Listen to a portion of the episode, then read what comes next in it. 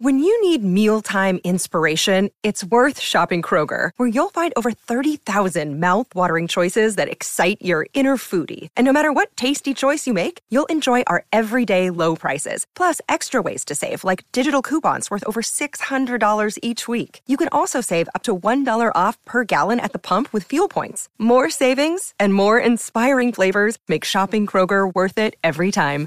Kroger, fresh for everyone. Fuel restrictions apply. Another day is here, and you're ready for it. What to wear? Check. Breakfast, lunch, and dinner? Check. Planning for what's next and how to save for it? That's where Bank of America can help. For your financial to-dos, Bank of America has experts ready to help get you closer to your goals. Get started at one of our local financial centers or 24-7 in our mobile banking app. Find a location near you at bankofamerica.com slash talk to us. What would you like the power to do? Mobile banking requires downloading the app and is only available for select devices. Message and data rates may apply. Bank of America and a member FDIC. Richmond. Got a great day, got a great crowd today. Stands are full, looks awesome. Thanks, guys. Great car. Thanks, everybody, for all the hard work. Let's have a great day. Let's go, boys. Get it done today. 36 race teams ready to go. We call it the Richmond Raceway. Green, green, all rolling, all rolling. We are underway. Caution's out, caution's out. One spun around in four, he's rolling. Well, that didn't take very long. Yeah, just no matter what lane I was in, I was in a lot of dirty air. That's awful. Just hanging on. Not sure what to ask for. I'm just all over the place. Just trying to really be smart. Copy on being smart. You're doing perfect, dude. No grip. Worst thing is drive off. Kyle Busch just tagged the wall in turn number three. We are an 8 out of 10 terrible. Green and white checkered flag, and Ross Chastain picks up a stage win. Nice work. Pit road is going to be a very busy place. Oh. Nice and easy. I'm sorry. I thought we were going to be able to slow down. Score, you okay? Corey's fine. Shake it off. Let's go. Green flag goes back in the air. Well, I don't think I could have ever imagined it being this bad. He's for position. Evan, I can't pass anybody. I don't care who's for position. Well, we keep this up, the whole field's going to pass us. My rear tires are pointing both in the wrong direction or something. It's wicked. Did this time, remember, easy in here. Stenhouse bounced off the left-hand side of the Martin Truex Jr. automobile. It was very light. Still feels terrible. Joey Logano maintains the race lead through this round of green flag pit stops. We are the leader. Why do I keep losing? Come on, you're on pit road. Three seconds. Good job. Stage number two is over. For the third time this year, Joey Logano is a stage winner. I'll roll here. I'll roll. Stay in line here. Kyle Larson, Joey Logano, Denny Hamlin, they're after it. Larson away with the lead. All clear. Side one. Couple further back. Lock it down. Keep it locked down. Kyle Busch goes around. Ross Chastain goes for a spin. One found us. Got tangled up there, right front. Didn't hit nothing, just backed it in the inside wall. Suspension messed up. Oh, yeah. Killed the right front. One car, man. Joey Logano gets a great restart from the outside lane. Hang on to it. Christopher Bell goes for a spin. Did you spin because you were tight and you had the wheel cranked in it? That's correct. Starts on you in the zone. Green is in the air. Still there, run to the bottom, run to the bottom. All clear, no pressure, no run. Logano with the lead. Harvick to the bottom, three wide. Inside 23, clear clear. 12 on you. Oh, Larson nearly lost it. Just lose now. Get destroyed in the straightaway. You need see what the 22's been doing. Do it to me. I don't know what I need anymore. A cycle of green flag pit stops taking place. This time, this time, patient break. Chase Briscoe is in. It's on fire. Fire coming out of the header pipe. Here comes the leader, Hamlin. Three, two, and one. We're tired. Definitely on fire. In the... Edge back, the flames are back. We got smoke now. He's coming to you. Be ready here. Be ready. We have cycled back around, and Logano is the race leader. Harvick's to the bottom now by two. Logano is not going to give up the bottom. Entry his strength. Harvick trying to find somewhere else that he will work. Shoot him. How hard will Harvick squeeze Logano off turn four? Good enough. Kevin Harvick takes over the race lead. We're going to return to the center to fire off here. All right, give it a minute. I took air out of both rights here to try to get us better on the long run. All right, Booster's running Harvick down. They're going to get to the tail of the lead lap car, so they're going to have a tough time here. We've got a battle for the lead in turn number three. Chris Buescher is there. The bottom here. Yep. Looking inside, inside the four. Inside, inside the four. Chris has got a big run coming on the high side. Let him go here. Let him go. Let him go. Let him go. Yep. Good hard racing at the front of the field. You keep the pressure on. If he keeps shifting, he's going to wear out his rear tires. Let's continue to keep doing what you can. A 20 speed three with better tires. Christopher Bell, he's got the bottom on Buescher. He'll take second place. All you got this last lap here. Here comes Christopher Bell. It's down to two car lengths. Bring it home, baby. Hell yeah. Kevin Harvick wins. Yeah, boys. Great job. Great job. Good job, buddy. Hell of a job. Finally got us one at this joint. I appreciate it.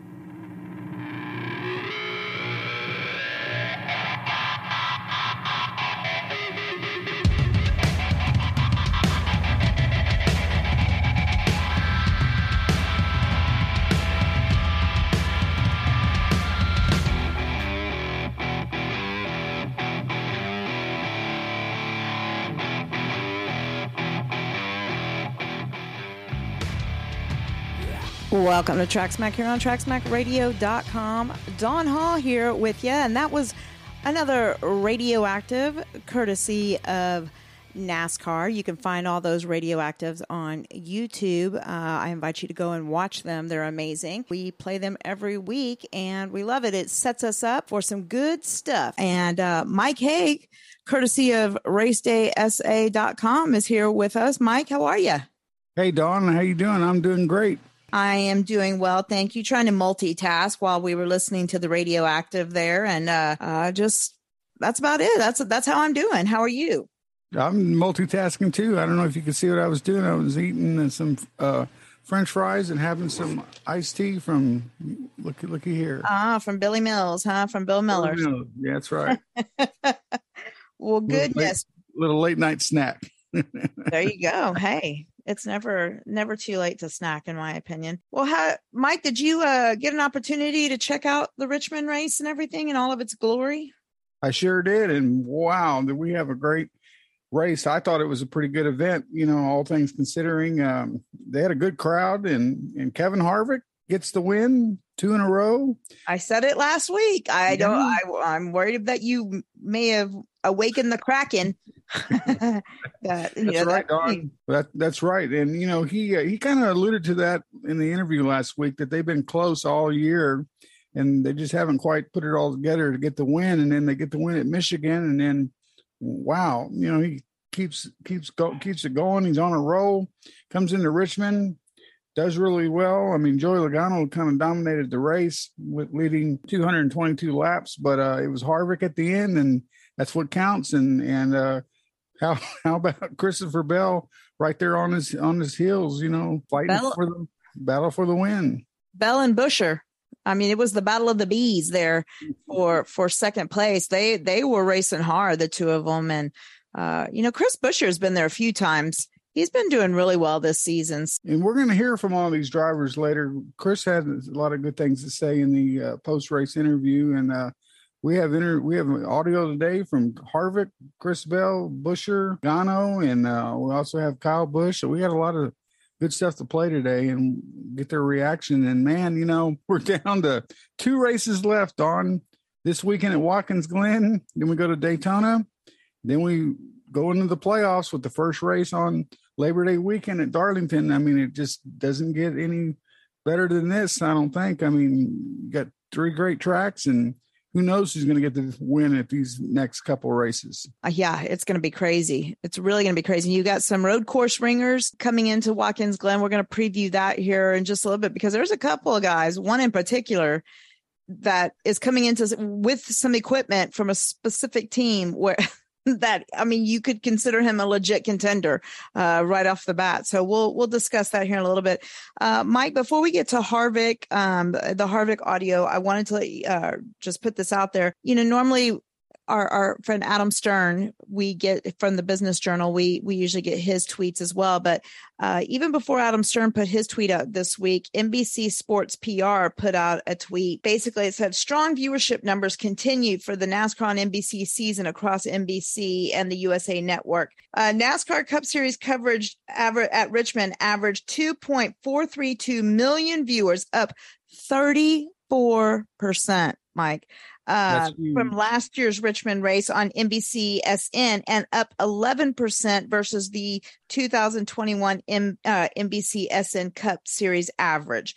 So, and it's the sixth consecutive Cup Series race and fifth consecutive USA Network Cup Series race where the uh, yearly average has gained.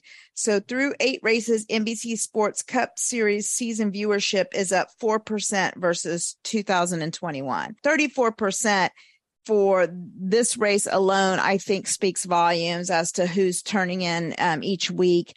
And the season's getting good. They know that you know we're coming down to the the wire here with getting into the chase. You've got you're going to have the most winners ever going into, and I I said the chase again into the playoffs, um, and you're going to have the most winners ever going into it.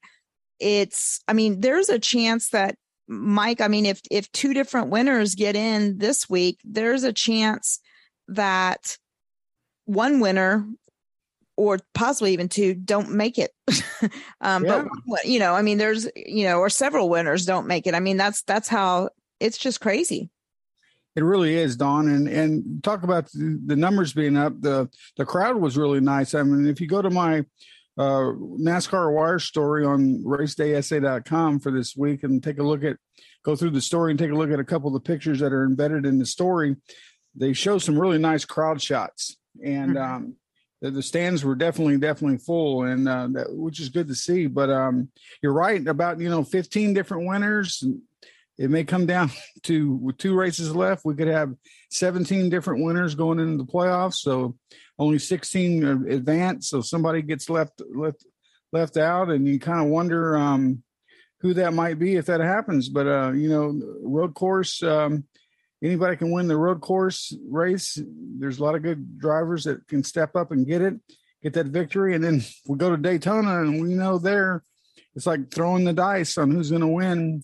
It's always a crapshoot, and it could. This is going to be fun. I think next Absolutely. two weeks it's gonna it's gonna get silly um is what's gonna happen so um you know mike it's been a few years i've been to richmond gosh th- three times i think um in the mm-hmm. past mm-hmm. maybe four three times though i know but it's been a while it's been a long been over 10 years since mm-hmm. i've been there and um, so I know the track, the infield and stuff, they've redid it. They redid it where the media center and all sorts of stuff was. And it was so funny because it, Harvick said it had been so long since he won there, he didn't remember how to get to victory lane. very, very interesting. I wouldn't either. I wouldn't know how to. I mean, it's not a very big infield, so you figure it out. But uh, Mike, if you remember, you'll remember this story. And I have pictures up on Facebook somewhere in my archives of photos. I know of when I was at Richmond, but Richmond is the track that I'll never forget this. Uh, no, but Morgan Shepherd. So it used to be you parked on on the outside of the track um, okay. at Richmond, you know, and you would you they they had like a little tram bus or whatever that would take mm-hmm. you into the infield uh, for media or whatnot. And I'll sit in the very back of it and I turn around and I'm like, who's this dude that's like in these short shorts and no shirt on and some headphones on and rollerblades? it was Morgan Shepherd. He was like, I don't know if he was drafting behind the bus or what he was doing, but uh, he was he was living his best life rollerblading like he was on the California coastline in Richmond, Virginia behind the media van. So uh, that's one of my that and then of course Richmond where I first saw the goat on the leash. Two of yeah. my fondest memories of Richmond. that's crazy. Those are great stories. I remember the goat on the leash. Yeah. I don't think I've heard the Morgan Shepherd story before. Maybe you told it. I, I just didn't remember it. Oh yeah, that was uh, because what made it better too is that's when he had he was driving uh, the and his sponsorship was like a religious sponsorship or something, and so and but it was just funny too because here he is in these little short shorts with no shirt on and rollerblades, like he was, you know. I mean, it's just funny. And I think it was like the fall race too. So it's not like it was sunny and all sorts of stuff. But yeah. And then, of course, Richmond, the donut cheeseburger. Okay. And I remember that because we talked about uh, Krispy Kreme, right? Yes, yeah, the Krispy Kreme cheeseburger. I remember we tried to make those. Yes, yes, I did. Um, Yeah. well, you were out one time too. Um, Dylan filled in for you. Um, yeah, it might have been. Um, we I were still at ticket. Yeah, we were at ticket, and I might have been off covering drag racing or something. Yeah, yeah, and Dylan filled in because I brought those in, and I made it my own brat one too. Um, so here it was like nine o'clock in the morning on the air on a Saturday morning. I've got beer and brats and donuts, cheeseburgers, uh, and of course I dared not try. I made Dylan be the guinea pig. He actually said they weren't bad. So Now I uh, wonder if they're still doing the the Krispy Kreme uh, cheeseburger. I don't know. I'll have to reach out to some folks and we can find out on that because That, that would be good for um, Dixie's Drinks and Eats that she does on the uh, website on Race Day SA. Speaking of that, I saw a Dixie's bar behind the bar with Dixie segment thing from. Yeah. Yeah, we need to explain this because you know we always have new listeners. So Dixie is Mike's wife. They are both retired teachers. Um, since Mhm. retiring, Dixie has gone back to Yeah, the Bombay Bicycle Club in San Antonio. It's over on Mulberry and St. Mary's. uh over by the zoo. Bracker- by Brackenridge Park by the zoo. She worked there when she was in college in the late 80s as a bartender. And Bill Layton, the guy who owns the, the, the bar, still owns the bar 30 years later. We actually had a wedding party, a reception there uh, after we got married. One of our uh, parties that we had was held there at the bar. So the bar has special memories for us. But but Dixie's back bartending uh, Monday through Thursday during the day and working and doing some like assistant managing um, uh, management job as well. But they came in uh, the, the the people that are running the um, social media account for the bar brought a film crew in, in to do interviews with different people and they're doing a series called Dixie Behind the Bar. And she's making different drinks. They recorded about six or eight different uh, drinks that Dixie made, and she goes through and does the pours the liquor and says what how to make it, and it's really neat. It's turned out to a really neat series. So if you go to the, the San Antonio Bombay Bicycle Club uh, Facebook page or Instagram page, you can um, see it all right there. They've put two of them two of them up so far.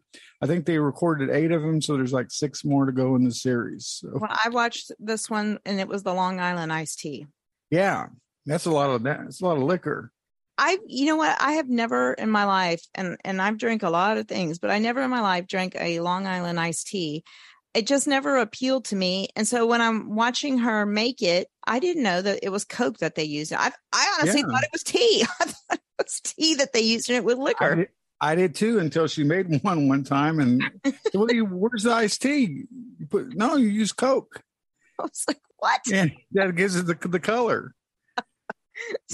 But I tell you what, I've had a I've had one of those drinks before, and it'll it'll kick your ass if you're not careful. Yeah, I bet it was a lot of clear liquor there that was going in, like six different ones, I think. So Yeah, at least in Dixie's version.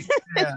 And Dixie doesn't mess around. Her her her, her drinks are pretty potent. So no wonder her tips are good weekly. She's that's uh, right. Making more money as a bartender than you do as a school teacher, and that's that's pretty sad. that is that is pretty sad. So, all right, well, back to racing. Um, I just wanted to to you know give give some shouts out to to Dixie and her. Well, she'll appreciate she'll appreciate that. So go She's- go by and see her sometime. Yeah. Now, does she do like all the cocktail moves and stuff? Does she like sling bottles and stuff, or can she?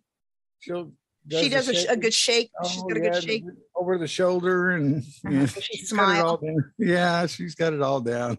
we always watch um bar rescue here and that's like one of their one oh, of the I lo- love that show. Oh my God, with John Tapper or whatever his name is, and he's like always screaming. But how the guy hasn't had a heart attack is beyond me. But um, Yeah, but the mixologist person is always like, you know, when you shake it, you know, you gotta smile too. And so they're always like, you know, ding. I'll tell you what, we like to watch that show and, and criticize these bars when they're run. The Bombay Bicycle, uh, the Bombay Bicycle Club is not anywhere near, near in that bad of shape. The guy that owns it, Bill Layton, you know, he runs a tight ship, and that's what the, why that bar has been so su- successful. But it's sad to see when you watch that show, Don, to see some of these bars where they've let them go to not, where they're just nasty and gross and It's gross. It doesn't. It makes me not want to go out to eat or drink. Well, I don't drink Yeah. anymore, but it makes me not want to eat for sure. Ooh. you won't you won't find that at Bombay. They they Good. run a tight ship and a clean bar. So Excellent, excellent. Anyway, Uh, well, well, somebody that's been running a tight ship the last two weeks is the four car. Uh, so let's hear from Kevin Harvick, week two in a row uh, in Victory Lane. And I know you've got audio, a couple of different audio segments from Harvick. well, the first one is the front straightaway interview. This is courtesy of uh, NASCAR and and NBC. So here we go. Wow, Kevin Harvick in victory lane for the second week in a row. I mean, in all honesty, did you see back-to-back wins coming from this 14? I know you said last week if you don't, if you doubt us, you don't know us. But did you see back-to-back wins in the cards before the regular season ended? Ah, you know, I just I didn't know. It's like I like I said uh, last week. I mean, the cards have been running good week in and week out, and you see that we have a lot better understanding of, of what's going on with how we did adjust it on the car after the first run, and and we're able to um, you know get our car handling a lot better. And I think as it got dark, um, the racetrack really came to our Mobil One Ford Mustang. So just got to thank uh, Mobil, Bushlight, uh, Gear Wrench, Hunt Brothers, Rheem Ford, Xfinity, Morton Buildings, E-Z-GO, everybody who helps at Stewart Haas Racing on this uh, four car. It's maybe a good thing it wasn't 401. Did you see Christopher Bell coming, and were you getting a little bit worried there? Well, I knew he was coming, but I forgot to shift down the front straightaway the last time. I was I was not paying attention, and he got closer than he should have. So um, I made a mistake there. A couple laps doing the doing the same thing. Uh, I wasn't shifting on the back, and I was shifting in the front. So there was a lot going on, and uh, made a couple mistakes, let him get too close. So, Kevin, with this level of momentum for you and the four team, how dangerous can this team be in the playoffs? Uh, we're just going to keep doing the things that we're doing, right? You know, I think we just have to, you know, just keep an open mind about things and keep progressing and keep understanding the car, understand what we could have done better today, understand what we could have done better in qualifying yesterday, and do the same thing over and over. I want to say hi to Piper and Keelan, uh, DeLana, and everybody at home. They're going to celebrate back to back wins. Rodney Childers, Kevin Harvick. They put Ford and Stewart Haas Racing in victory lane here in front of these fans at Richmond. And wow, Don, what a what a victory! You know, uh, two in a row, and he's looking good, and that could that momentum could keep going this weekend as well. Yeah. Uh, I mean, I, again, I, I said it last week. I mean, I was afraid that, you know, once he gets on a roll, I mean, we remember a couple of seasons ago when Harvick was just winning like every other race. So, uh, could be very interesting this close to the playoffs with, with that four team and, and with everything with them clicking now. They're definitely clicking at the right time. So, uh, Yeah. I know you've got some more audio where he talks a little bit more about, uh, the team and stuff here uh, Yeah. during a press conference, right? This is in the uh, media center. This this is the post race uh, press conference. Here here we go. It feels it feels pretty neat. Um, you know, I think uh, you know for for me, it's I, I have a hard time putting stuff into perspective because I've just done this for so long. You know, I think when you have Dale Jarrett and Kyle Petty talking about, you remember that first time when you won in Atlanta? Does that seem like a long time ago? Because it does to me. And I'm like, yeah, I agree. It's been a long time. And and you know, I think when when you look back at just everything that's that's happened, that that seems like just ages ago. Well, I guess it was, but you know, I think as as you look at um, you know the last ten years, nine years at Stewart Haas Racing, and and you know then you go back to RCR and and you know just uh, been very fortunate to work with a lot of great people and uh, be able to to drive some fast cars and go to victory lane a whole bunch of times. So it's been um, it's been a lot of fun and um, you know I think as as you you know you look at today, it's it's this is a place that I think we both wanted to win at. I think since the first time we ever came here, and it's just for one reason or another, um, you know, we've just never been able to to get to victory lane while we've been at, at Stewart Haas Racing. So uh, it's nice to be able to to get to victory lane and and um, you know to to do that two weeks in a row. I think you know today was was just a total team effort. They were great on pit road. They made huge adjustments and made the made the car better from where we started the race and you know everybody's just communicating well and i think that's that's really the key to uh, evolving and, and progressing and doing the things that we've done And Don, this is his 60th career victory, and he and Kyle Busch are now tied for the most act on the most of the active drivers, and they're ninth on the all-time uh, list. So 60 wins. That's hard to believe that he's got that many. It is, but then again, like I just said, if you think back to well, two years ago or whatever it was, I mean, he was Mhm. winning. Like I said, it, it, he he had so many wins in that in that. See, didn't he have like nine wins or something like that? in I one season? he mean, it was, did. it was crazy, crazy stuff. Yeah. So, so uh, they added, they added up very uh, fast, you might say. yeah, but but again, you know, when you do think back to that first win in Atlanta, you know that was right after Dale Earnhardt died. So the first race wasn't it? The first race back, I believe, or or Yeah. and, and when he took over when he the twenty nine car um there, and you know he won that very first race, which was definitely fitting. And so that was a over twenty something years ago. So Well, yeah, because that was that was that happened what in 2000, 2001. So, yeah, that's Yeah. a long time.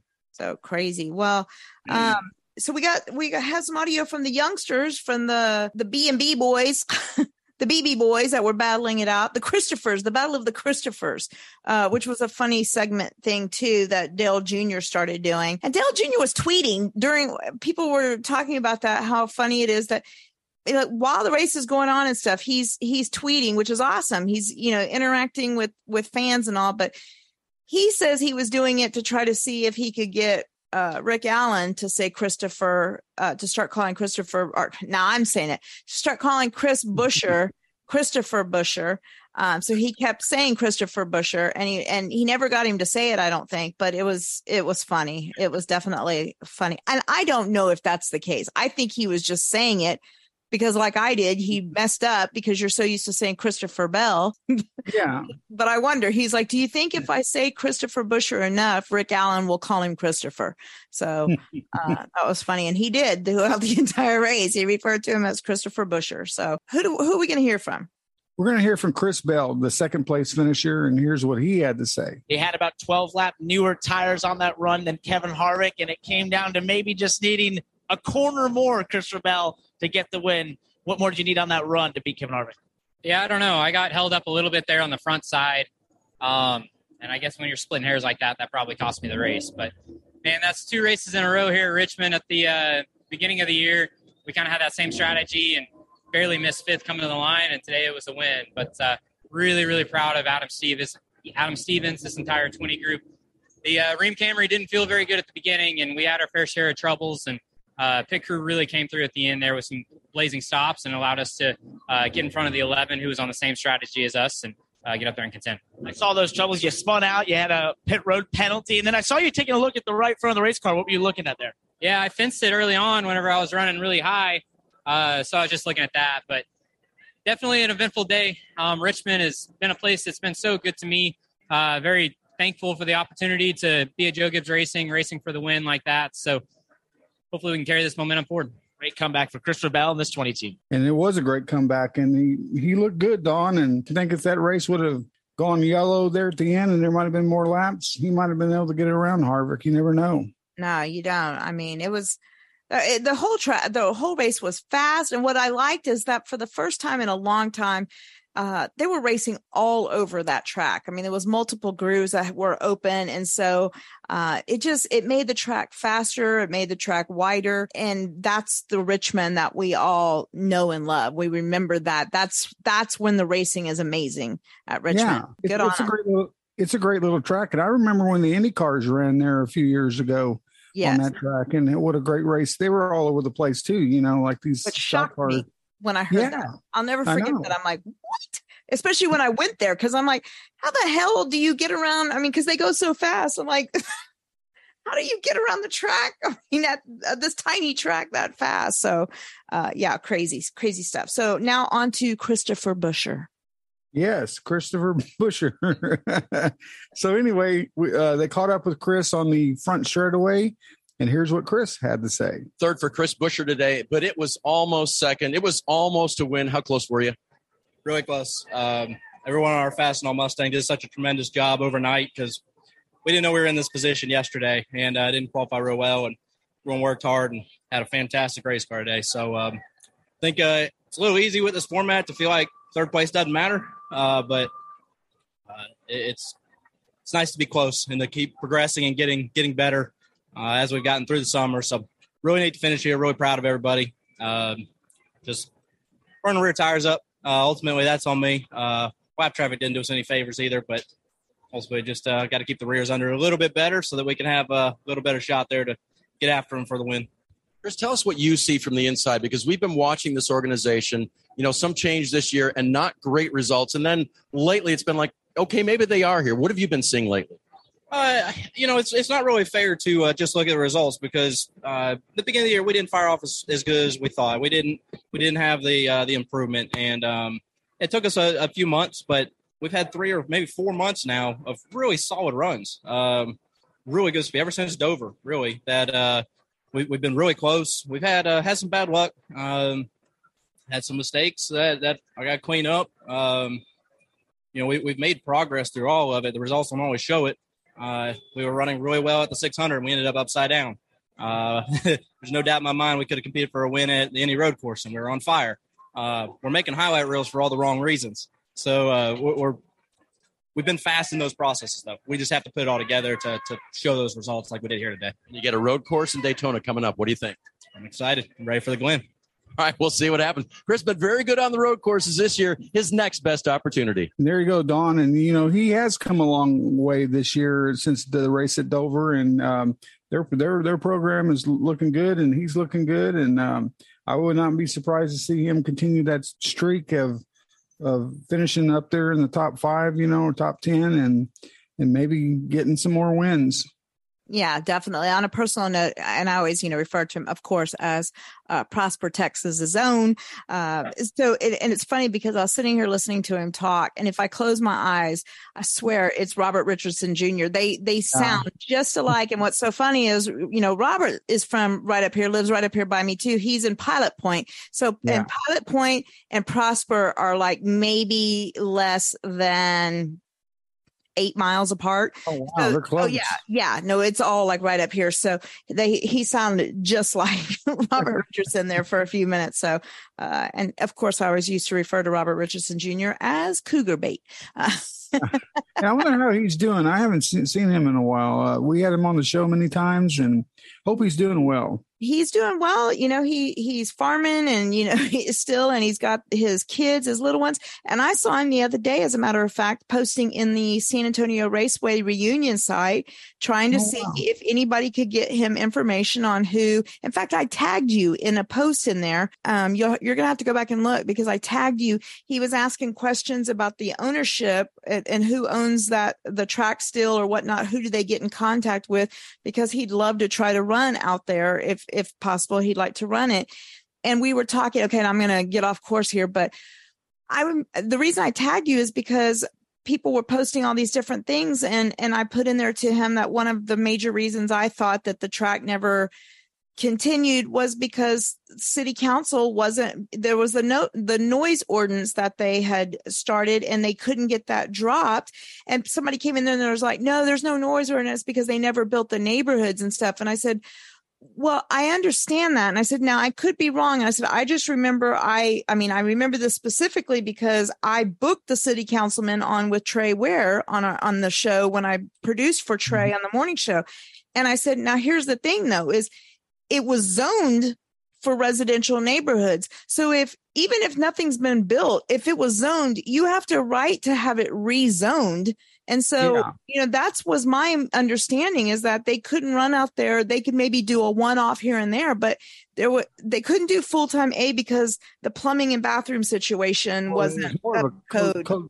Yeah, it's more of a code compliance issue. Yeah, they yeah. had to bring the track up to code, and no one really wanted to sink that kind of money in that facility when they didn't outright own the land. See, the problem out there was the the, there was a the, the, lady that owned the land. She since passed away, but she she never really wanted to sell the place. And you know, it's like renting a house. You know, let's say you rent a house. Well, you're not going to put a swimming pool in if you don't, you know, in in, in ground pool if you if you unless you own the place because you want to get as much out of it as you can if you have to sell it.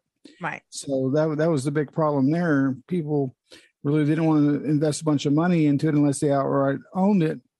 So Right. And again, this is a track that um, if you go back on YouTube last season, it was on uh, Dale Jr. And, and Matt Dillner's Lost Speedway show that they mm-hmm. did. San Antonio Raceway was featured on there um, as one of the tracks there. And, and of course, uh, the other one was Ricky Ware's old Pan Am. Uh, Pan Am Raceway there too. So, yeah. Anyway, a lot uh, of history at that track. You know, Terry Labonte was the first track champion, and and a lot of a lot of short track racers that Joe Nemechek went through there. A lot of guys in NASCAR and, and some of the other racing series, ARCA and and ASA and everything, all pro came through San Antonio and raced over the years. So it's got a storied history that track. Yeah, definitely. Well, back to um, back to our Richmond audio and stuff. I know next is uh, Joey Logano. Uh, Joey was up there. He he won a stage, and man, he was running great there. I thought that it was going to be the Joey Logano show there for a while. Yeah, Don, 222 laps he led in the number 22. So he had the numbers going. He just wasn't there at the, at the end when he needed to be. But anyway, here's what Joey had to say. And Joe Logano led 222 laps in the 22 car, and then it started to go away in that last run. What happened there? Yeah, I think just as the sun went down, um, Jack cooled off obviously and, and, and lost some uh, some turn on our car, and Kevin and well, some others got a lot better uh, the, the, last couple runs of the race. And when it was hot and slick, that was probably our, our strength with the Shell Pennzoil Mustang. And uh, we had good turn. And then once uh, it cooled off, we lost the turn, but we still weren't real good on the exits. And um, and then you start playing defense and running too hard, and it just kind of a, a downhill slope from there. So I was hoping for a late race caution for for something. That was our own repair at the end there, but um, you know overall, hey, we got stage win, playoff point. That's something to be proud of. Um, just thinks when you say we led 222 laps and not the right one. That was a lot of laps. But you know, this 22 car, I feel like you guys have gotten some great results as of late without the speed. Today, you had the speed. How much encouragement does that give you as we head towards the playoffs? Yeah, it means we're executing, um, you know, really well uh, throughout the race. So we're able to, to get something out of a, a, race where we don't have a fast enough car. When you have days like today, we have a fast enough car, you want to capitalize. And we, we did as far as a playoff point and a stage win, but not enough uh, at the end of the race. So um, need, need these ones to be race wins instead of just stage wins. But um, you know, overall, I feel like uh, you know we're starting to come into our own here as the playoffs come around the corner. We're getting uh, a little bit more solid. Um, you know, situated more in the top five. Uh, more than what we've been. So I'm proud of that, and we just got to keep that going. Guys, I think this 22 teams find a little bit of that speed as we head towards the playoffs could be dangerous for everyone else. Yes, Don, he could be dangerous, and he ended up finishing the race in sixth place there on the on the grid. And um, go ahead and real quick. I didn't give the top ten. I usually give the top ten. Yeah. Uh, we had um, Chris Bell in second, and Chris Buescher in the third. Denny Hamlin was fourth. Chase Elliott was fifth. We mentioned Logano finished sixth. Truex Jr. was seventh. Aric Almirola was eighth. Good good finish for him. Kyle Busch was ninth, and Ryan Blaney started tenth and finished tenth. Wow. So it rounds out the top ten. Well, there you go. Uh, and and the quote of the race comes from Kyle Busch, who has now created a new segment that we will have, which is called chastained. I know that a lot of people are going to think of uh, being chastained as a negative, whereas I can think of it in a positive way because I like to see people get chastained. Uh, and in particular, I didn't mind watching Kyle Busch get chastained this week. So our first victim of being chastained and the man in charge of naming it, Kyle Busch. Let's hear from Kyle. Top 10 today for Kyle Busch. I know that wasn't what you wanted. How would you describe today's action?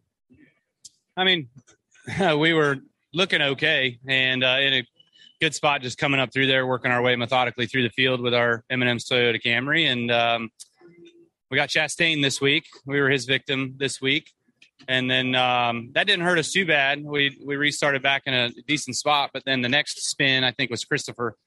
Um, that allowed the guys that were around us that we were kind of racing some of our team guys to come get tires, and then they had ten fresher laps on tires than us the whole rest of the day. So um, that kind of hurt us. If if we would have been on that strategy, we would have run out of tires, um, but we also probably would have been you know in the top five. So just um, wrong side of the strategy there uh, at the end. Nothing, nothing to do really to, to flip that, but good fight all day long. Um, you know, the top 10's about what we had anyway. I figured the best we were was about a seventh. Um, you know, but barring a strategy call, we, we could have probably been top five. So uh, that's all we had anyway. Cal, how does this set you up for the next two weeks? I know Toyota's had a little struggle on the road courses this year, but then you have Daytona coming up as well, which is a wild card. Yeah, for sure. Um, I, I, think at the end of these road courses, anyways, those are wild cards too. So, um, you know, I, I, don't know that we can get five wide on the front stretch at Watkins Glen, but watch us. We'll try, and um, we'll see what happens. But uh, Watkins Glen's always been a great track for us, and this car is has definitely not been our strong suit for the road courses. So I would assume, um, just assumption that we wouldn't be that great. I would think that we can go run for a top ten though. barring missing everything happening. And then uh, again, same thing for Daytona. Just crapshoot, try to go in there and, and again get another top ten. Try to get the bus rolling in the right direction right now. Solid day once they turn it around for Kyle Busch. So he got Chastain, huh, Don? Yeah, he did. I'm, I swear, I watch tonight. Now that we just said that tonight, I'm going to tweet out to Trackhouse Racing. They've got to come up with a shirt for that. We need to turn that into a positive. and I like Absolutely. it. I'm a fan. I want to see people get chastained. I like it. Take that, Kyle Busch. No, I'm just kidding. And Kyle, um, and I meant to get the audio from it. You know what? Maybe I'll uh, get it for next week or something if it's a slow week, although I doubt it will be. But Kyle talked quite a bit, uh, Mike, during the week about uh, his future and what, and kind of talked about what his future is and said, you know, that wherever he ends up, he wants to end up somewhere where he'd like to drive for another eight years so that then Brexton will be old enough to drive then for him. And he would like to then hand off to Brexton. He, he wants to race with Brexton, I believe, for one more year or for one year and then hand it off to Brexton. So very wouldn't that, be, wouldn't that be cool? Yeah, it would be. It definitely would be cool. So oh, I hope he gets to do that. You I know, you know, I mean, we all remember, you know, you look back through the years and you see the, you know, the pairings that where when fathers and sons have been able to race each other. And, you know, I mean, there, there's some good stuff there. I mean, hell, I've got a poster. In fact, I'm in the process of getting it reframed, um, or, or I need to get it reframed. Um, it's the poster from Daytona, the year that Senior died, and it was the matchup between the two of them, the father son clash or whatever. And so, and I that was their like Wow. promotional poster, and I I have one, and uh, I've been trying to save it and keep it in in decent shape.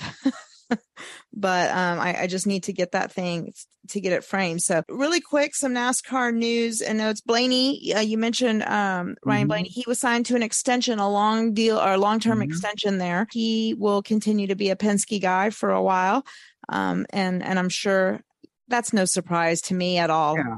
Um, done really well well there. He hasn't got a victory this year other than the uh, NASCAR All Star race, but I think you know two races left. He's got a good shot at getting in. Hopefully, he'll make the playoffs. You know, if we don't have any new uh, winners or whatever, but um, I'm glad to see that. And also, Don, you know, uh, Bubba Wallace. Since we did our last show, we talked about him uncertainty of Bubba, and Bubba's signed an extension too. Yes, he did. So uh, that took care of any any talk of would Bubba be out or eh, you know anytime soon there. And I told you I didn't think so. So You were Uh, 100 percent right on that one. now we'll talk more about this during the uh, preview of Watkins Glen, but you've got uh, Kimi Räikkönen coming in and and racing this week. Of course, you know old Formula One champion. You've got a couple of other guys. I want to say there's like what do they say six nations or something? Rep- yeah, represented it right. Yeah, represent. Yeah, Why did that not sound right at Watkins Glen this week? So th- th- huge. I mean, that's huge for NASCAR. We like to see that because again, the more eyes you put on it, you know, the more people from all around the world you bring in, the more eyes that go on the sport. And that's that's what we like to see, right, Mike? That's right, and that's a big market up there in Watkins Glen, and you know with New York there and everything, and also uh, they usually draw a pretty good crowd at that race. So I would imagine if the weather's going to be decent this weekend, we might have a, a pretty good uh, you know number of people attending the race in person, and hopefully the uh, people watching on TV, the numbers will be good on the on the ratings as well. Well, and on a little personal, uh, more personal, I guess, uh, discussion here, Texas Motor Speedway made an announcement for, and, and it was kind of obvious because they used like a picture of a crowd at, a concert. That, so you kind of knew it was a concert thing that, but uh, of course, everybody's minds go where they want to go. Oh, you know, they're going to make an announcement about redoing the track or whatever. No, the announcement was that Daughtry, uh, who of course the band Daughtry, who of course uh, lead singer Chris Daughtry, who won, uh, who didn't win, came in fourth on American Idol years ago, should have won. Um, Sure, yeah, I, I, I've always liked Chris Daughtry and and the band Daughtry, so yeah, me too. I'm excited. They'll be performing the pre-race concert here next month. Um, so they're going to be performing for my birthday Good. because it is my birthday race. That's right. Um, is- it is- it all of is- this is about me. That's right. It's always about Dawn. There was some interesting things to come out and there there's been a lot of talk there's been a lot of rumor mill stuff there there's always chatter about things in texas you and i talked to, with philippe lopez last week from um, petty motorsports petty gms motorsports i should say Yes. that about texas and what needs to be done and stuff well our friends the speed freaks who we've known for years. Um, they started out here in Texas. They used to be at a local station up here in Dallas, and and of course they um, their race was or their race their show was simulcast throughout a, a bunch of different radio stations. Now they're in the Phoenix area. Yeah. Um, but Kenny Sargent and of course his wife Crash Gladys are your uh, two main co-hosts, and then they've got a couple of other folks that fill in or not fill in, but are on the show as well. Um, well, they dropped a bomb this week, and I, I, I want to play the audio really quick, Mike. Um, Okay. See, see what you think. I'm not going to tell you who I heard it from, but a pretty freaking reliable source that come next year, Texas, figur- figuratively, will be blowing up their track. Wait, wait, Texas Motor Speedway. Texas Motor about. Speedway will be blowing up their track. They're going to reconfigure the track, going to resurface the track because What? they're they're going through issues that we saw similar to what we saw today with the Richmond race, where Richmond. Wait a minute, wait a minute, wait a minute. Is this breaking news? I just let's just treat it as as as I'm just crasher. Just let's just roll. I'm Let's just wow. roll, That's okay? way new news to me. I don't know if I should be saying this, but let's just leave it like that. So, Mike, you and I start reaching out to different folks because I have heard different things. I've I've heard that that is going to happen too, and I've I've been reading where, I mean, there's speculation that they'll go short track or this or that, but um, a lot of the speculation I see is that they want to go super speedway. Um, and it would make sense, honestly, because it's Texas. And honestly, like if you want to do a gimmick, I mean, if you Everything's bigger and better in Texas. how could you not like pay homage to to Bruton Smith in the biggest way that you could promotion wise and make Texas Motor Speedway the biggest speedway I and and there was somebody that even said uh, mentioned Texas World Speedway and I think that they should pay homage to Texas World Speedway in a Yeah. sense and and make Texas the largest track on the circuit. Well, it might be. They have the room for sure. Got a lot of room, a lot Uh, of land, but you- fifteen hundred acres there. You brought up a, an interesting thing, though, to me last night when we were discussing this on why it possibly doesn't make sense for them to to go smaller. Uh, one of the main reasons, and uh, let bring uh, let our Well, they just got through spending a bunch of money taking out some of the seats that they have for the longest bar ever uh, out of any any sports facility. I forgot how many thousands of feet long it is. They're going to have that bar put in that walk up bar, and I believe it's going to be ready for the race in September. Yeah, the, that's what they were shooting for. We're going to see it. So if they do that, why would they make the track smaller? I mean, it doesn't make any sense. You Yeah. know, if they put a short track in, but who knows what they're going to do? The only thing is, is it, it costs a lot of money, and it, it- this SMI just got through dumping a butt, buttload of uh, money in Atlanta. They just recently bought Dover, so I don't know where all the money is going to come from to do this, but um, maybe it's there. Maybe it's there. That I don't, I don't see it.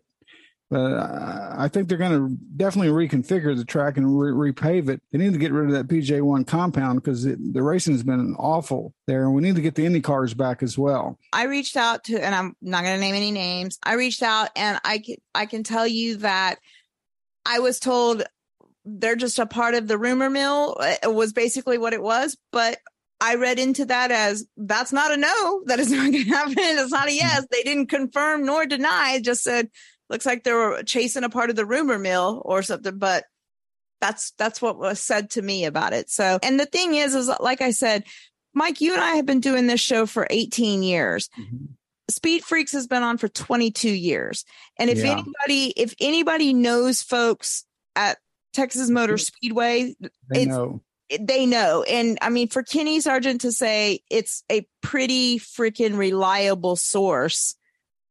I don't know. I mean, and again, I, you know, I've bought into things before when people have said that. I just found it very interesting. And I, and regardless, I mean, he didn't say what size or whatever, but I can see them doing it because it has to get done, Mike. It, it, it's got to, or this track is going to go away. Uh, exactly. They're going to lose it. And, you know, the, um, they're not building more speedways these days. You know, we're, we don't see any really new ones being built. And we just see drag strips and other tracks closing. And um, that's that's no good. So you know we got to get this track fixed. Got to get the racing back. We got to get you know the competition needs to be good. Fans need to come back. They need to come back to a place that they're going to be happy at. You know, as far as seeing the uh, race. We've always had a lot of fun at Texas and everything, and it's a great place to go see a race. But but the, just because the, the putting the PJ one compound down on, changing the configuration in one and two, that just did not work. I think they're really regretting doing that, and um, now I think it just need it just needs to get fixed. Yeah, yeah, I do too. So well, whether they make it bigger or high, more high banked, I don't know. They just need to do something to get this place fixed, and get well, the racing back.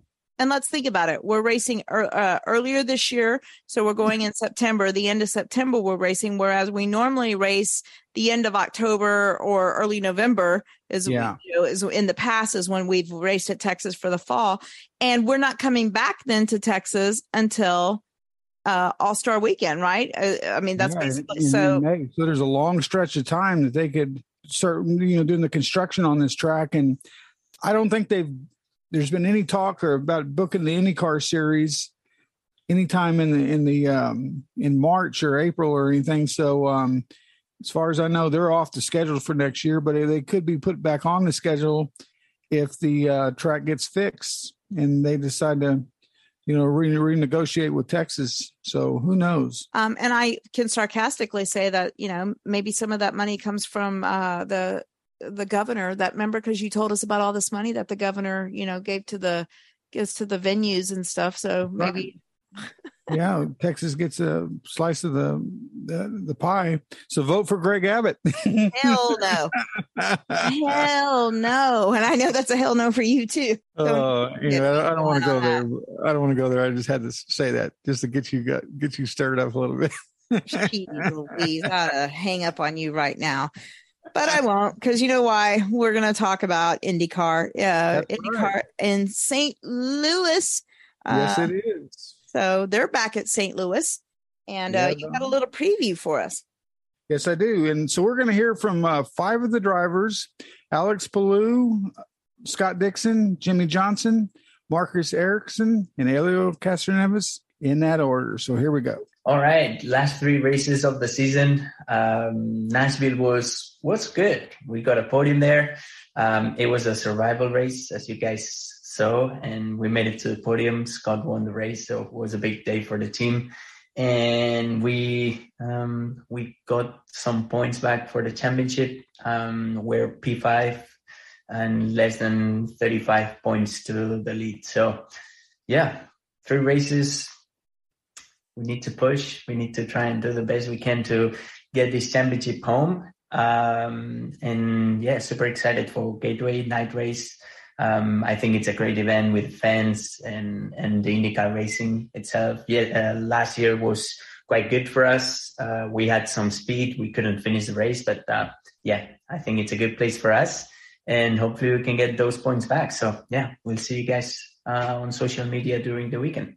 St. Louis, uh, looking forward to it. You know, I think it's definitely becoming a, a very tight and very interesting championship. Um, maybe one of one of the best of, of recent years. Uh, so yeah, it's it was definitely a difficult race for us last year. Uh, I think Alex and myself actually got caught up in the same accident. Uh, we were able to get back out and repair the car, but you know we were we were uh, many many laps down. So hopefully a much cleaner weekend for us, and and uh, especially uh, for all three of us fighting for the championship right now, and, and uh, we'll be we'll be doing our best to try and make sure that um, you know we're still in the hunt with two races to go after St. Louis. It's it's uh, it's definitely getting pretty spicy, uh, pretty exciting. So uh, this is what this team's uh, made for, and hopefully one of us three can uh, bring that trophy and keep it back at home.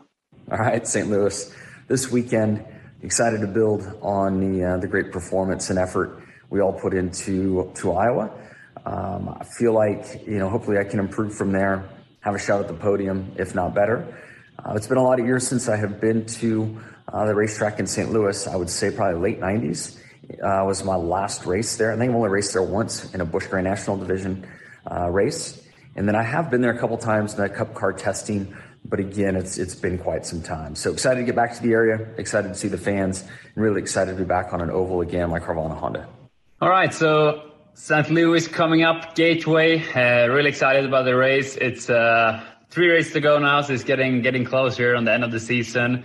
For us in the number eight car, we have the Bryant car this weekend, and that brings back a lot of good memories. Obviously, that car we won in uh, last year in Nashville, so uh, we're looking to go two for two and win this weekend at uh, at Gateway. Uh, it's going to be a fun weekend. It's always a good crowd.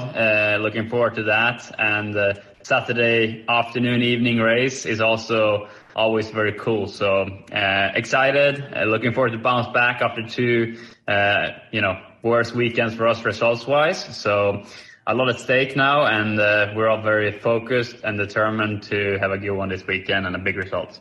Hey everyone, Elio Castroneves here, and let me tell you about Gateway. Wow, I'm I remember my first race uh, uh, in 1999. I was actually finished second, uh, and I lost to Michael Andretti. Yeah, that was a cool race, by the way.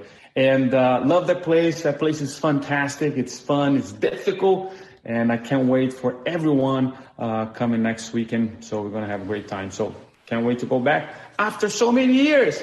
Four years. Woo! See you guys there.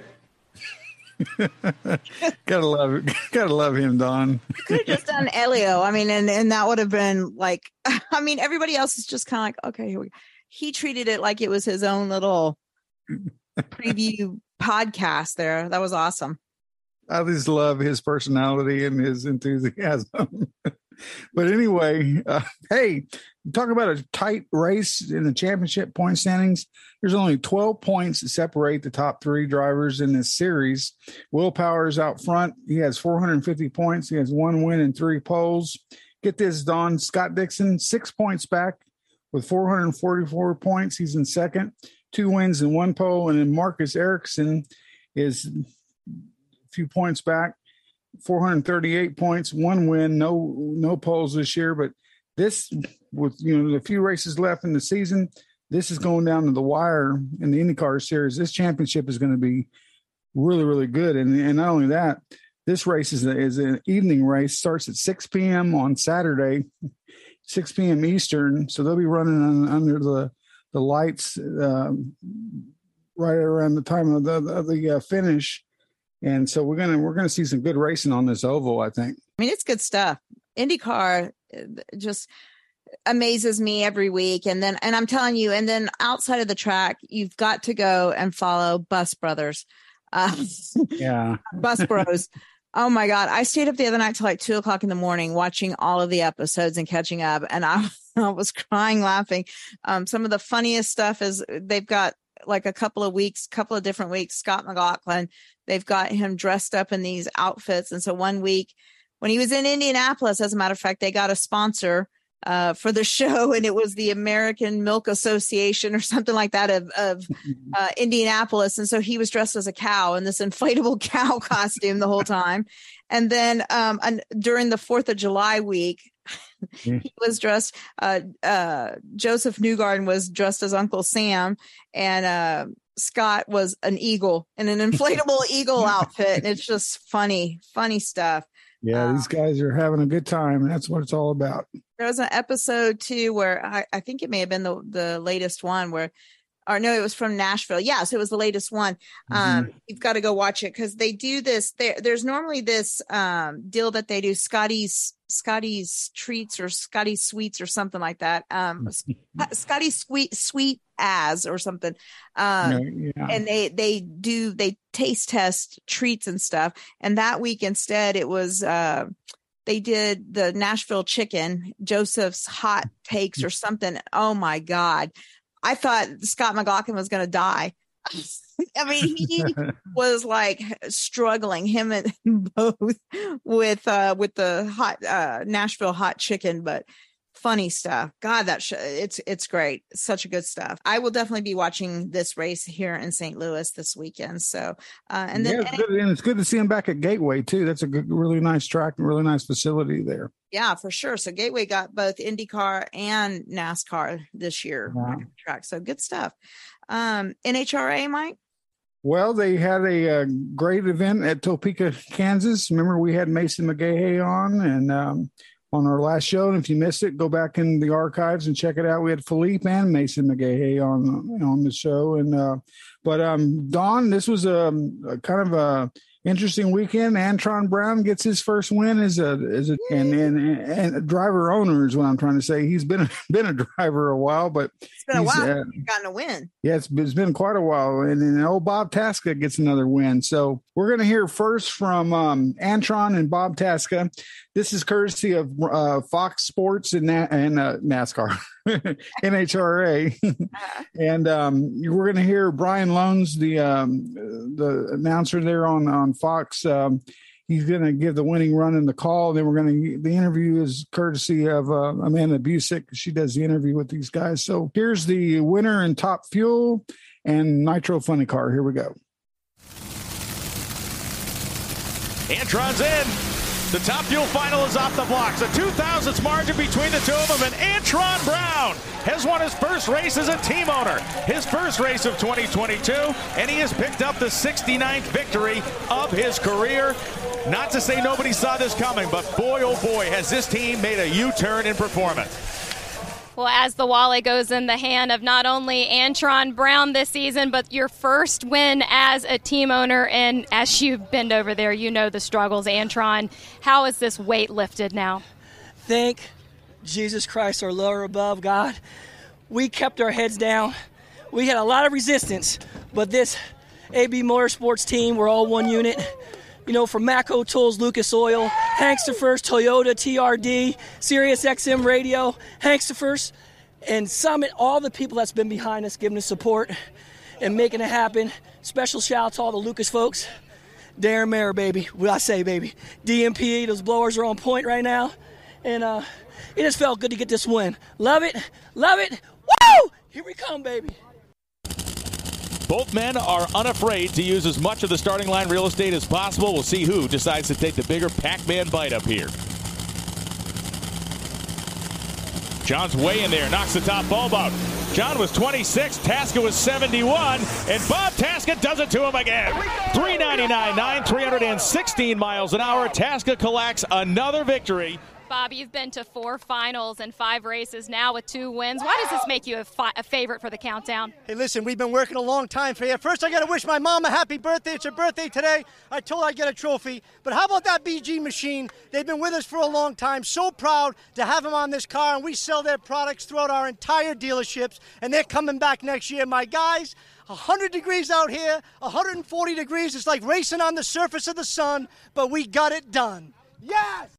and they they got it done. Dawn, those two guys are characters. I'm telling you, you gotta love Antron, gotta love Bob Tasca. I had fun putting that together for you there. Oh, Bob Tasca, he won that trophy for his ma. Oh. His best guy got his trophy for his ma for her birthday. Well, you got that down, Dawn. That's because you that went. Bob Tasca. You spent time up there in college, right? Yeah, up in Boston. oh man. But hey uh bob you had a great run and gets the win. It's his second victory in the past three races. And um he's doing great. And antron get this done his 69th career victory. He breaks a 30 race winless streak. They going way back to the, the 2021 season and um it's been a long time since he's got a win and he's one sh- victory shy of 70 wins. I think he's going to do it at some point here pretty soon. But it's just great to see both these guys. They're, I've interviewed both of them, and they are really great guys to talk to and a lot of fun, and, and they deserve these wins. See, Bob, I don't know that he was at the the uh, Texas race when we were there, uh, or when I was there the last time. I don't think he was. I don't think he was. I, Is I wish he would be because I would like to interview him, and I would like to interview him doing a Boston accent and see what he thinks. He'll be there in, in October. Okay, well maybe Well, he'll let me interview him. You some credentials. We'll, we'll, we'll, get, we'll get him on. See, it's been a long time since I've been there, so we'll see if he if he thinks I'm close. Um, because my my my Boston accent kind of mixes with a New Hampshire ac- accent too, so I don't know. It's like, well, that, that's true. but it was pretty close. It, He was pretty damn good. won the trophy for my mom. So that, that's the that's the two winners in the uh, nitro classes. We also had the pro stock class and the uh, pro uh, pro stock motorcycle class. Uh, Troy Coughlin got the win in um, pro stock, Joey Gladstone got it in um, pro stock motorcycle. So we have the winning run in the call, courtesy of Fox Sports. Here's Brian Lohnes and Amanda Busick. Here we go. The last victory for Anderson was the finals of 2021. A relatively quiet season for Anderson to this point has come roaring back to life over the last handful of races. It is Coughlin by a shade. They were within a couple of thousands coming into this run. It's not looking good for Anderson as they get to the stripe. It's Coughlin again. 668-0, 206. And he just said, We have one heck of a car. And Troy, after the wait you had to pick up your inaugural Pro Wally in the NHRA, could you have imagined it would have come back to back? Oh my gosh, with a with a team like Elite Motorsports, it's it's hard to know what's next. I mean, these guys are awesome. They're they work together, so passionate. Everybody works on all the cars, and nothing like it. It's contagious. You got to come check it out. Congratulations. Thank you. Yeah! Gladstone comes in with a 400s performance advantage. He's looking for win number two in as many races. Eddie seeking his first victory since Indy of 2021. Joey goes near perfect, but we heard the rev limiter. One of those bikes clipped it. Joey Gladstone, two for two. Back-to-back wins on the tour. His first two victories. Sonoma just a couple of weeks back, and Gladstone now with a 64-point lead in full command of Pro Stock Motorcycle. Well, Joey, you picked up your first number one qualifier here this weekend. You've been to four finals in a row, now back to wins. How do you put into words this ride you're on? Um, this is what dreams are made of. Like I, you know, I always thought that it would feel like this, and, and now that it's happening, I'm just so so thankful. And I just have to say congratulations to my team. I'm so proud of my team. They're they're so awesome. Dave, Corey, Mike, Willie, thank you guys. Thank you guys so much. You guys gave me a perfect bike all weekend. It was our it was our race to win, and I'm glad I got it done for you guys. And um, also, my tuner Cecil Towner, awesome job. Congratulations, dude. You're a badass tuner. I love you. I'll see you in a few days. Mom, Dad, hi, I love you. Um, Jim and Andy Whiteley, I love you. And uh, to my wife at home, Nicole, I love you so much. Thank you for supporting me and doing this. And uh, Olivia, Daddy's bringing home some toys. Woo! Yep, Daddy's bringing home some toys. I hope they're good toys too. And Joey drove a really great uh, run there in the final Dawn. And then Troy Coughlin, he's part of that um, elite motorsports team that Erica Enders is uh, runs. Um, said she's part of. This is one of their team cars, and uh, Troy is um, uh, won two in a row now, and um, he's really coming on strong in, in that Jegs, uh, the yellow Jegs car and so uh, they're they're looking good as well. So it's just great racing overall, and they had a pretty good crowd uh, all weekend, and now they're going to be racing this week this weekend at the um, uh, in um, uh, Brainerd, uh, Minnesota, where they have a place they call the zoo. It, it's a wild area like Talladega, and they they party all weekend there in Brainerd, and uh, it's going to be the Lucas Oil NHRA Nationals, and that will be August 18th through the 21st this weekend, and the race is going to be on the big network Fox this week on Sunday. There's going to be live coverage on Sunday on Fox. So check that out. Awesome. Good stuff, Mike. Well, let's do our Watkins Glen preview and picks. Of course, like we said, this will be the second to the last race before the uh, playoff cutoff line 90 laps 221 miles uh, we've got lots of guys filling in coming in racing you know for the first time in the Cup Series. And it's going to make it interesting, Mike, this weekend. Who are you running with for your picks? Well, I'm going to go Martin Truex Jr. for the win. Uh huh. I'm going to go Ryan Blaney as my long shot. Okay. Because I want to get him in there because I think he can still do it. mm-hmm. and my really, really, really long shot is really not a really, really long shot, but I'm going to go Chase Elliott. All right. Yeah, he's the favorite actually. He, he's actually a favorite, so I'm going to pick him. I'm picking the other guys because I want to bring him some luck uh, to try to get him in. You know. Well, I'm going. And actually, my first two picks are legitimate picks, but my long shot, my really, really long shot is a really, really long shot, but it can happen. So I'm going to go with the dinger for the win. I'm going to say AJ Allmendinger. And I'm going to go with uh, my boy, Daniel Suarez, Okay. uh, as my second pick. And my really, really long shot, I've got to go with him in the 91 and the Project 91 car for Trackhouse Racing. Uh, I'm going to go with uh, with Kimi Räikkönen. So let's see. I mean, I that would make things very interesting for sure. It would. But you know, he didn't want to come over unless he felt like it was, you know, a legitimate deal. And once he saw how Trackhouse was doing, you know, if Yeah. you remember, Justin Marks flew out to Switzerland or wherever. I think it was Switzerland um, that he went to to um, uh, to talk with Kimi about this, about doing this deal. You know, this car, this Project 91 car, we talked about it, we discussed it. It's a car that they have set up to run s- like once or twice a, a, a Yeah. season. And that's the, you know, the deal that they want to do is they legitimately want to start bringing in folks from different racing backgrounds and stuff and bring them in and give them a car to race in, like a one off race or so here and there. So good stuff. Yeah, and I bet they did it mainly on road courses. I think so too. I think so. like COTA and and um, like you said, Watkins Glen. It, it'll be neat to see how he does, and uh, who knows? You know, he may pull out a win. You never know with a guy like that who uh, has all that experience driving these road, road courses and stuff. Well, and like I told you um off the air before, I went back and was looking at some stuff and he's raced in the Xfinity series in the past. So Yeah. I mean he's not new to racing in a stock car. He, he has raced. He raced Yeah. for um Joe Nemechek for NEMCO Racing. Yeah, that totally slipped by me. I, I don't even really remember that, but we don't always follow the the Xfinity series as close as we do NASCAR, the Cup Series. But that's probably what happened. But that's great. I'm glad to see he's got the uh, experience. You know, Well, and actually, Mike, the race that I watched uh, a little bit on, it, it's funny because there's, I told Mike there's some little segments on there, and it's called uh, Keeney's NASCAR Radio or now, and and so and I was like, what?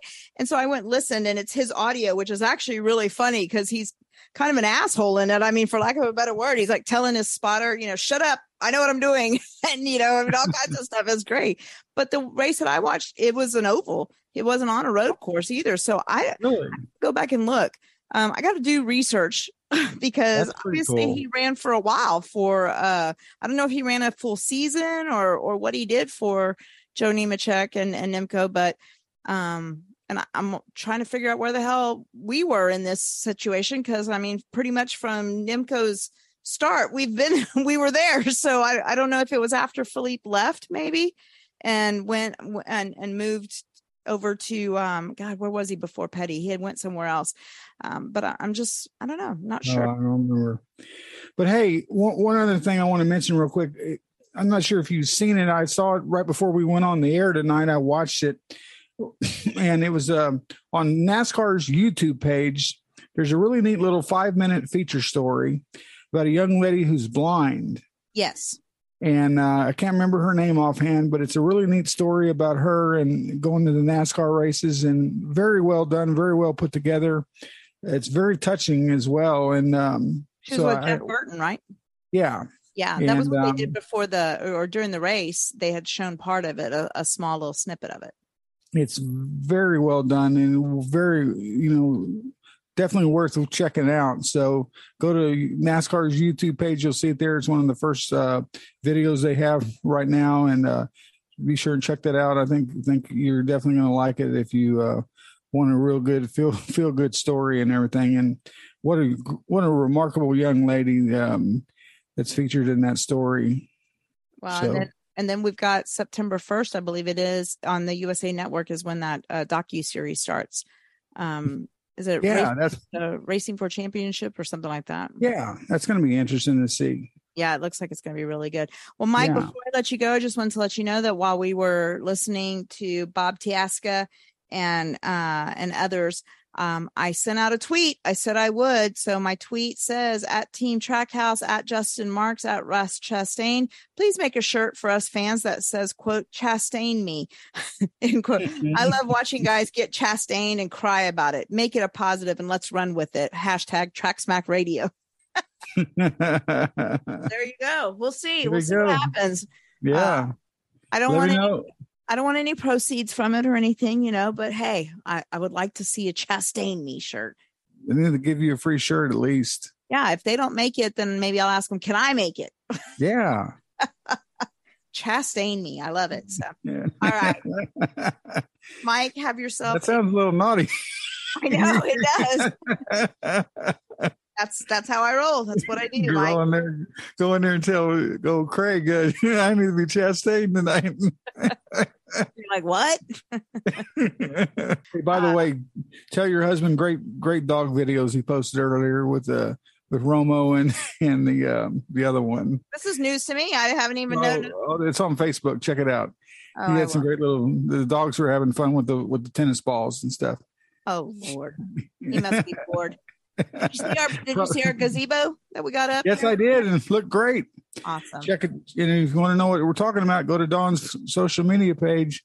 They put together a really nice little gazebo outside. When it looks very professional, Oh, well, very well, do- very well done. Well, Craig did the majority of it. I helped with the things that you know had to.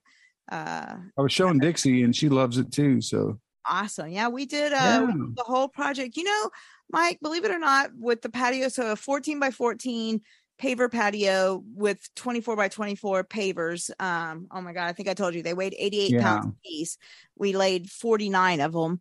Uh, Wow. twice because we laid it out first to make sure we fit it and then like did our barrier and stuff then picked them all up then you know laid everything down then relaid them um which that was horrible that was one weekend I want to be moving for a week. oh my god so that was one weekend and then Okay. um then last weekend we Yeah. did the over saturday and sunday and i pretty much helped him with the frame and then a couple of pieces of the the roof that needed to go on it i helped with but the majority of it he did himself and um i mean he did such a great job it looks great Yeah, it really, really does. It's got awesome. a fan in it now like a little Yeah, ceiling wow. thing we're gonna put some lights up up in there and got Nice. some a fire pit and furniture coming next When- week when's the when's the party? race weekend baby for, Come for, for your for your birthday, we'll be up there. Yeah, I'll come. You can come smoke some stogies and drink some beers on the back patio. So, get chastained. well, we'll do Chastain. Chastain us. I may have to make a shirt for Texas. I think, it, it just sucks because I can't wear it in the media center and stuff. They get on to you for that kind of stuff. yeah, I know. So I don't know, but maybe if I make it a track smack shirt first and then on the back, just put Chastain me. Mike, have yourself a great week or weekend, I should say, rest of the week and then weekend, and we will touch base next week uh, when we're down to one race left, Daytona. Yeah. Oh, one race left till the playoffs start, I should say. Hard to believe. Eek, I know Going it is. downhill fast. But you know, this this gets to that part of the season too, where especially as a media person, you're like, yes, it'll only be ten races left because it's such a long season. It is a long haul. So, uh, but anyway, all right, Mike, have yourself All a right. good weekend. You too. All right, thanks guys for listening to us once again, and uh, stay tuned for the Nugget.